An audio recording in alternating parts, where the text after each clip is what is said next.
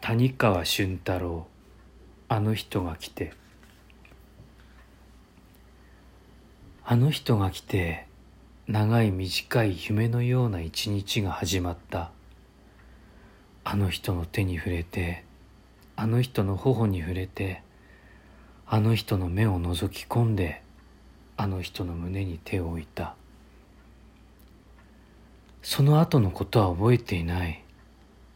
外は雨で一本の木が濡れそぼって立っていた。あの木は私たちより長生きする。そう思ったら突然今自分がどんなに幸せか分かった。あの人はいつかいなくなる。私も私の大切な友人たちもいつかいなくなる。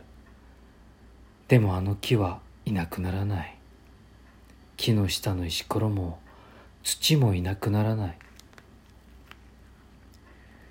夜になって雨が上がり星が瞬き始めた。時間は永遠の娘。喜びは悲しみの息子。